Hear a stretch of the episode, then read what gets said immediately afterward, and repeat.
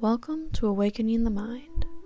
My name is Caitlin Wheeler, and this podcast series is dedicated to revealing what spiritual leaders have to say about religion and its existence in the physical, literal, subconscious, and subliminal parts of everyday reality.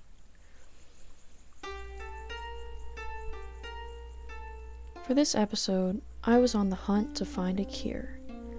A cure for healing the whole mind, body, and spirit but with no pill prescribed by a doctor. Half of me was reacting to stresses from the coronavirus pandemic, but the other half of me was wondering where does religion fit into this monstrous westernized healthcare system in the US? As luck has it, I ran into a friend whose husband owns seven biotech companies, one of which integrates spirituality into healing. I was getting closer to my answer and with a couple of emails sent back and forth, I came across Master Mingtong Gu, located in New Mexico at the Chi Center for Wisdom Healing. Master Gu trained in Tantric Buddhism, had a bachelor's degree in mathematics, two master's degrees, one in fine arts that led him to discovering Qigong, an ancient Chinese healing exercise that integrates meditation, breathing, and movement. What caught my eye, though, was his training to become a master in Qigong, in which he worked at a medicineless hospital in China. A medicineless hospital. I had to know more, so I decided to call him up. Hi, Catherine. Hello, hello. Hi. Thank you so much for calling in today. Yes, you're so welcome. How are you doing? I'm doing well. I started by asking him a few questions about his background in math and his arts degree which led us into discussing his experience working with Master Ming Pang at the medicineless Qigong Hospital. From 1992 to 1995, the Qigong Recovery Center in China treated 180 illnesses amongst 300,000 patients with an effective rate of 95%. For Master Gu, his challenges with scoliosis and asthma were cured in three years. Master Gu explained his time training there. You know, in the in the Qigong Center, we don't call people as patient.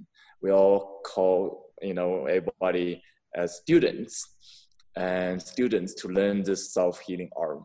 And then as a teacher, you're working with the students.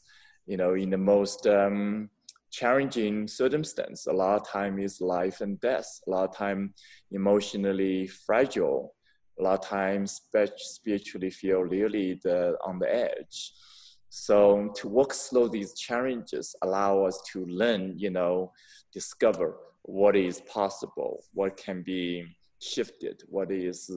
So a lot of times students learn to heal themselves is usually, you know, in the beginning, focus on physical, but then gradually, oh, my heart feel more open, more love, more joy. Oh, my spirit feel uplifted. Then realizing the gift is. So, if this hospital is not just treating physical health, then what was it doing?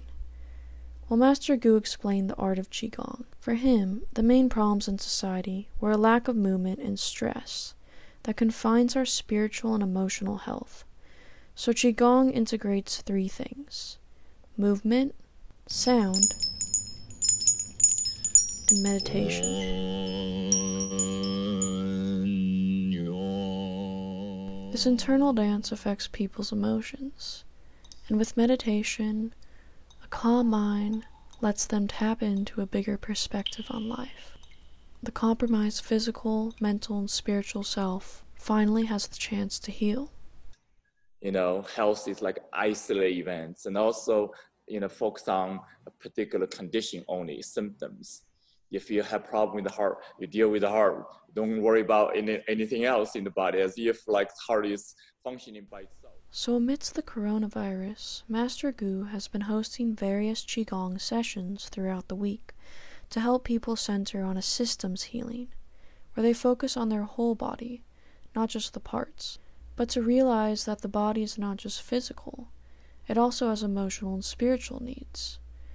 Master Gu summarizes his most important point here. So the missing piece is yourself, your own mind, your own spirit, you know, how to manage your stress daily basis, you know, how to enjoy food in a more healthy way, you know, how to take care of your relationship, your stress. That's what a Qigong can help you go further.